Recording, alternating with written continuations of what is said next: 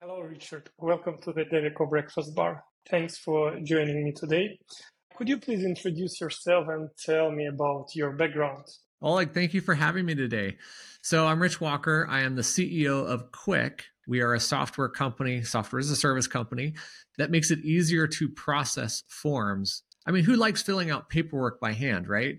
So, what we've done is we've collected over 40,000 forms across the financial services industry and we've made it easier to fill out the forms, pre-fill it with data, get it e-signed with DocuSign, and now even process completed forms to get structured data off of it. A little bit more about my background. I, I started my first business when I was 12. I started over 10 different companies since then. And I'm passionate about helping people be their best version of themselves. I'm a technologist by trade in the sense that I trained myself. I learned how to develop software so I could build great solutions. And here we are in 22nd year of business. Great. Uh, you spent most of your life running your own business. What's the stuff that gets you out of bed in the morning and that I'm looking forward to going today? You know, I think humans have a fundamental need to help other people. Because when you think about it, we're social creatures, right? And so we, we if if you want to find fulfillment, you need to be able to serve others in some capacity. And I found out over a decade ago that my purpose in life is to help people be their best version of themselves. And I started my company because when I worked for other people, didn't feel like mm-hmm. I was empowered to do my best work. So what I was really doing in starting my company was finding a way to empower myself to do my best work. And frankly, that's a fundamental layer, a cornerstone of our company is empowering others to do the, their best work. And over 20 years, I've gone through burnout, I've gone through evolutions of our product, we've reinvented ourselves. I still want to get up every day to help others be their best version and to ensure that my customers can do what they do best. And paperwork is nobody's best work except ours. Great. Uh, you have a podcast where you talk to business leaders from different industries to gain insights. But how else do you stay on top of industry trends and events? And are there any valuable resources or sources of information that you find? You know, I think the number one way is to talk to customers. The more you talk to your customers and understand their challenges, and therefore you hear what they're going through, what regulations are coming up that it's impacting their business, what industry trends are happening. I, I think talking to customers is absolutely the best way to know what's going on in the world. I go to various conferences. There's a, a roundtable that I love to go to, which is a lot more intimate. And you hear very directly from people what they're trying to do, what their challenges are, et cetera. But absent that, I'm also very active on LinkedIn. People post about things all the time. And I'm subscribed to various trade journals in my industry that I get emails pretty much daily. And every now and then I'll read an article that seems interesting. It, it's kind of funny because I was a financial advisor and here I am running a software company, right? We serve financial advisors, but I still read a lot of financial advisor articles. I still keep up with changes in 401k limits and IRS changes, not because I'm trying to be a practitioner, but just because it's interesting and it's also an indication of what's going on in the world for my customers. So that's generally what I do. I wish I had more time reading various sources of information, including LinkedIn. But the reality is uh, a little bit minutes, different man. than. All you need 10 minutes, oh, skim 10, it. 10 minutes. Done. 10 minutes. I have 10 minutes, 15 minutes, up to half an hour, but sometimes you want to spend more time, but it's limited. That's true. Could you mention any professionals or leaders from your network who inspire you in your professional journey? Sure. A gentleman by the name of Mark Butler is somebody who's always inspired me. He worked at Pershing for a very long time. He became the head of a technology division at Pershing that they spun out. And he was just somebody that I really, really valued, both because he presented himself very professionally he carried himself with, I think, just the utmost confidence and what am I trying to say? Professionalism. I, I just respected his rapport that he had with people, as well as his intellect and what he did in the industry. So he's somebody I've always admired. We become good friends, and I look to him for what's going on in the world as well. I mean, we talk about how do I keep up with trends. People like him are really impactful in that way. There's somebody else I'd mention as well, my friend Chip Kespert, who is mm-hmm. the owner of Beacon Strategies. He and I communicate from time to time. About what's going on in the world, but he's also really involved with our communities. He knows what's going on. And I greatly, greatly value his feedback and his perspective on things. He has challenged me to be a better leader, to be a better manager, and to really drive my company to new heights. And I always look forward to talking to him. Amazing. In addition to your professional life, do you have any personal interests or hobbies that you're passionate about, and how do they complement your work or provide balance in your life? So I've always defined six different passions in my life to, to run myself. I, I've said if I got stranded on an island, what would the things I would want to have around me? Number one is relationships. And I know it's kind of strange to say that because we want to be around other people, but what I care about is what drives human behavior. I am really, really interested on becoming better for myself, being a better communicator, and understanding what makes people tick. And you find that out through relationships.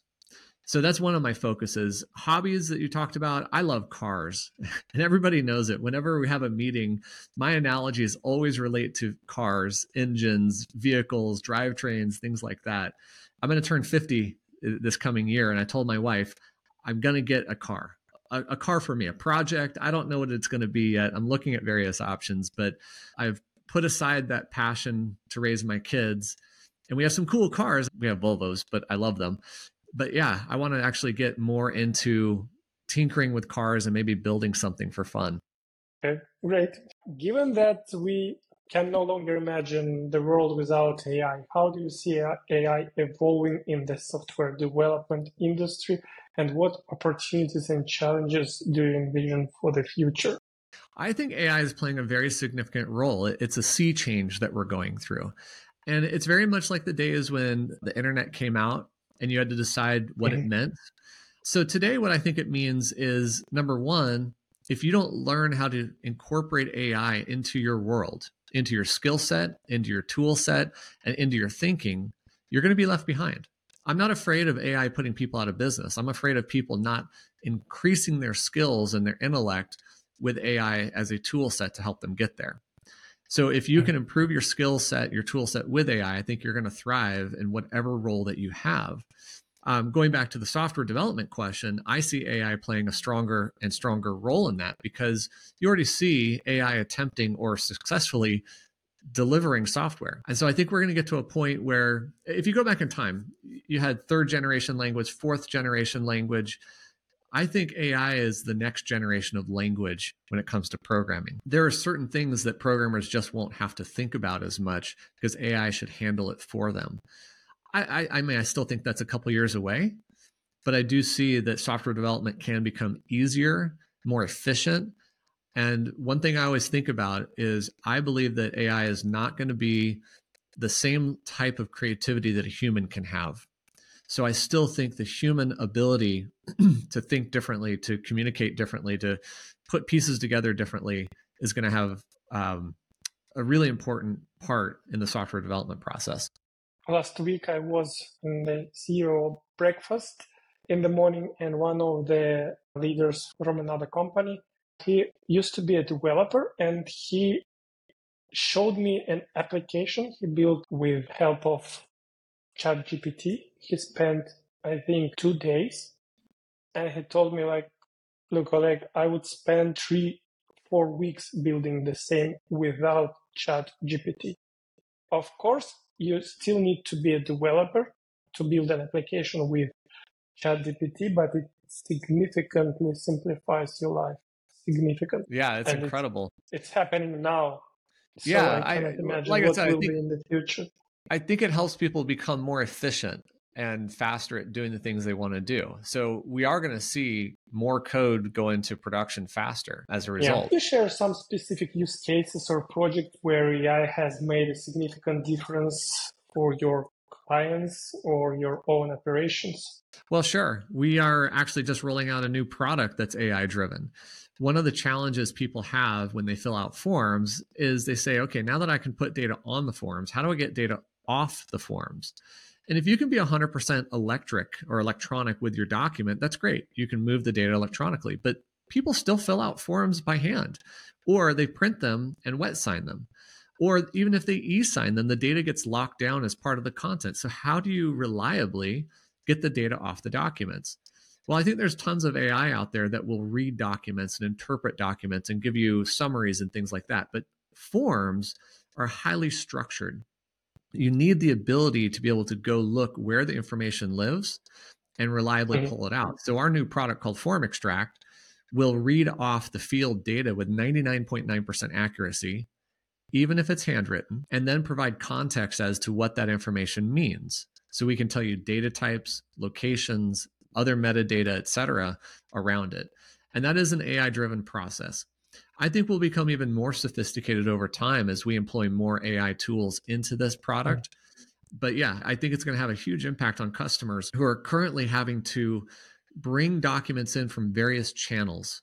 They can't control how the user gets to the document. Some are PDF, some are paper, some are through third parties. But what they could control is how they ingest the documents coming to them. Mm-hmm. So that's one of the ways I think that we're seeing it happen. I'll tell you one other thing that has been interesting for us. I started 2023 with a goal for every person on my team. I said, Your goal mm-hmm. is to figure out how to use AI in your job to make it better. Well, I have a forms team, and this group of people, they build the forms for our clients. One of the challenges they've had for a long time is how do they go through the process of approving a document that goes into our workflow? Unfortunately, it's a legacy tool that we built a long time ago that requires a lot of mm-hmm. clicking and waiting to approve a document that they know should be approved. And they've complained about it, but we didn't have the resources to go build a new website. What they found was a tool using AI to perform the human clicking and waiting for them. And they've reduced that process down to $3 an hour using this AI driven tool to perform the human labor without them touching the screen anymore. I, I think that has a huge impact on our customers too, because it means we can turn around forms faster and do it at less cost. Uh, so more efficiency and speed always helps our customers. Great. What skills and expertise do you uh, believe are crucial for software developers to thrive in an AI centric world? In an AI centric world, this is something I'll say that whether it's AI centric world or not, I think is a different way of looking at software development. As a software developer, I was not classically trained. I didn't go to college for that. In fact, I got my degree in finance. I taught myself software development. And what I realized that I do differently than most developers is that I'm very, very good at pattern recognition. So I couldn't actually explain why the code worked in some cases, but I could explain the pattern that I saw that made it work. So, personally, I think that one of the keys to being great in software development is recognizing how things work uh, from a pattern recognition standpoint and applying it in new ways or different ways to your product. So, where does AI come into that? I mean, I know AI can find patterns too, but maybe it can help you diagnose different products or different methodologies to solve mm-hmm. problems that weren't necessarily being solved by that current method. Does that make sense? Yeah, it does.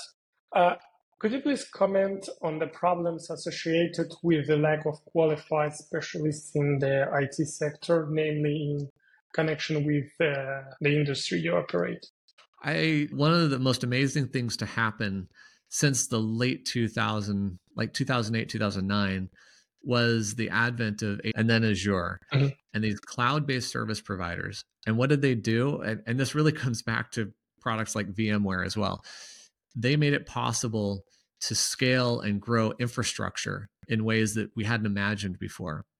And as a result, now we have serverless technologies and we have code that can run independent of hardware. There are so many different ways now, like in AWS and Amazon Web Services, they have hundreds of technologies that you can leverage to build the systems that you want. Well, that in, in case created a gap in skills. It's hard to mm-hmm. find people that know all of those different technologies or skill sets to put it together. And that has then become expensive. You have to go out and hire very expensive people to make that happen. I think there's more and more systems like that coming out. I mean, you've seen it in the past year. We went from understanding very little about AI. Most of it was machine learning or things that we just didn't play with to ChatGPT coming out. And suddenly everybody has to become a prompt engineer. We all had to learn how to talk to the AI better. And I think more and more things like that are going to happen as AI is infused into the world. Mm-hmm. Sure, you can talk to the machine maybe now, but getting it to listen to you in the way that you need it to, getting it to communicate the way you need, I think this creates a gap in capabilities that personally we're trying to build up on. We're trying to get our team to learn more and more of these skills so that it's easier for us to move forward. So to me, that's one of the big gaps. There's the innovation of infrastructure and technology is creating difficulties in getting the skills on your team to build it and then manage it long term. Okay, thanks for the detailed response. Could you share how the development team is structured, your development team is structured? Have you ever considered outsourcing? Sure. Well, we started outsourcing actually in 2010. And my mm-hmm. outsourcing, I chose to look at it a little differently. I didn't want to outsource my team. I wanted to actually have a team that was offshore that was part of my company. Yet I didn't want to start a company in a new country and manage the laws and regulations. So I partnered with a firm that understood my goal. My goal was that the person who joins my team is in my company. They're part of my team. They don't work on other projects. They're and, and I treat them like that. I mean, they get Christmas bonuses like anybody else. We treat them like our employees, even though they're not in our technical company. So the structure of our, our team is in, in the USA, we have our Scrum Master and Project Manager. And then in Latin America, we have two team leaders, one that focuses more on DevOps and one that focuses on team operations. And then we have our developers, which are primarily spread across Latin America. We have somebody who focuses on remediation, code quality and keeping up with legacy projects. Then we have senior and junior developers. We also have a, uh, a full time designer, UI UX designer, and a full time QA person. Stateside, we have a database administrator. And primarily, we did that because our offshore company didn't have DBA skills or database administrator skills. Our director of IT is local. But let me kind of step back. The way we thought about this, because originally when I started my company, it was me. And then we hired a couple of developers local and we grew and then that changed. When things changed, my COO and I, what we said was, what is our core competency as a company? And our core competency was customer service, forms operations, and product design, as, as well as, but not not actually product build. So we said, let's go find a company who's really, really good at building our product, but we're going to keep the product design local. So I have two product managers, plus I still get involved in product design. And now, I mean, it's what are we in year 13 of working together? It's a very well oiled machine for us. It, it works well. What were the factors that prompted you to consider IT outsourcing? So, a couple things. One was cost. It's expensive in America to hire people, not just their salary. You have a lot of overhead. The second problem was management. I just wasn't a big enough company to manage the hiring and firing and HR and all the things that go with it, training. I think about how my team hires a new person and the work they put that person through just to get to the interview, the tests they do. Those are all things that I don't have to worry about and don't want to worry about. So, offloading management was a really, really big aspect to this. And third was just finding great people. I don't want to sound, I don't know what I want to say. I, I don't want to upset anybody by saying this, but there's a lot of developers who are very egotistical and I think narrow minded, especially as they start making more money. And that's just not the kind of company culture we have. We're a very collaborative company. We try to serve our customers really well. We try to empower each other to do their best work. And there's no room for that super ego. So I just mm-hmm. found going offshore, I didn't have to deal with that as much. Certainly, there's still people like that, but I haven't had as many of those types of challenges with ego. And that allows for a much tighter and better collaboration. Got it. What are the benefits and drawbacks of IT outsourcing? I, I kind of mentioned the benefits by your last question cost management and the HR side of things too. But I'll tell you one of the drawbacks, one of the challenges. Number one is you really have to communicate well. If, if you think that you're going to write a specification and throw it over a wall and have it built, you're wrong. You can't look at it that way. It has to be a very integrated team who communicates a lot. Our engineering team, which may be offshore, works very closely with our product development team. They take part in customer calls. They sometimes service customers if necessary. Because if they don't understand the business problem, how can they understand to develop the software? That level of communication has to be really well thought out and has to be integrated into the company process, not just, oh, I'm going to design something and say, go build it. So that to me is one of the drawbacks and misaligned expectations that you think, oh, I'm just going to go offshore. I'll, I'll, just send them my project and they'll get it done. That's that's yeah, just not the way it is. The other drawback is because they're offshore and because they technically work for another company, it's still hard to include them in our company. We have found ways to do it. Like I said, like Christmas bonuses, we still give Christmas bonuses, but we don't get to pay them directly. It goes through the company and then they pay them they're not local, so we can't take them out to a team lunch. And, and it's hard to see each other. And if I want to fly them in, it's really expensive to do it. And we have done it for a few of them, but it's hard to do it for everybody and to really include everybody. So I think some of the inner office type of stuff and some of the rapport building and the communication is harder, but you can mm-hmm. do it. And we do. We we do a lot of things to ensure we're communicating, building friendships and building strong rapport. Absolutely agree. Uh, how do you measure the success of collaboration with an IT outsourcing vendor? You know, I think that's just in the result of what you're getting. Once you get through some of the initial hurdles of learning how to work together, which might take a year. I, I mean, I've had failed projects. We worked with an infrastructure provider before for our Amazon cloud. And the first project we did was, I think, a total failure. But we didn't give up. I looked at this as a partnership. We had invested all this time and money to build this relationship. We weren't just going to give up because the project failed. Now we knew how to communicate better with each other and we learned from that. So I forgot your question actually.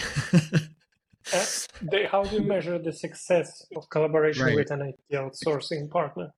Yeah. So then I, I think what you look at is are you achieving your goals and are, are you improving on how you achieve those goals? So after the first failure, we said, what can we do better as a team? And some of it came back to us realizing we weren't spending enough to get dedicated resources or getting mm-hmm. a dedicated manager. We were trying to do this too ad hoc. So we said, okay, we'll commit to spending more to get a more dedicated team. It's learning through that, but it's also the outcomes. And again, it comes back to having clear objectives for your company and therefore for your IT needs and to achieve those.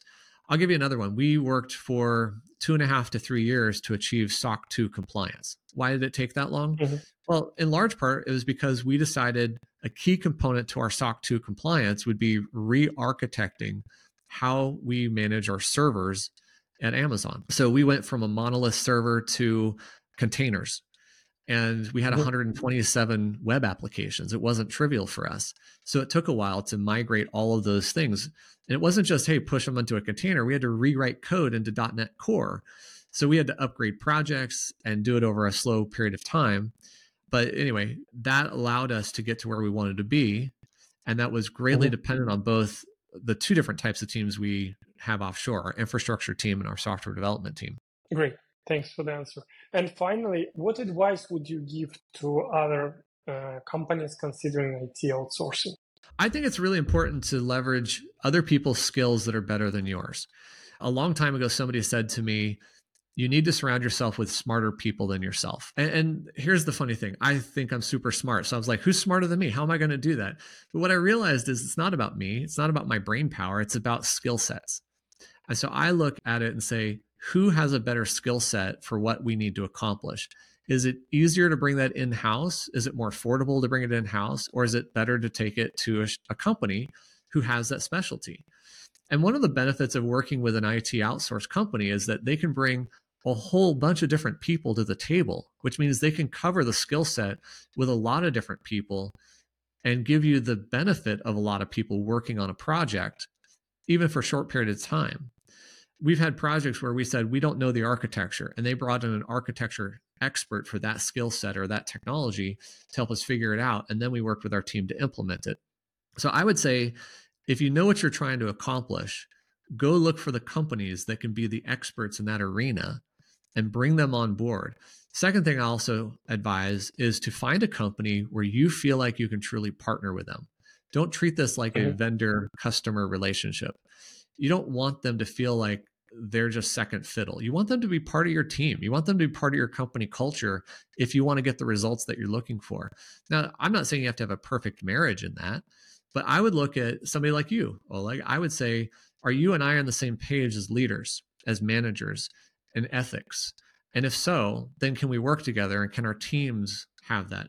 Because the tone at the top, right?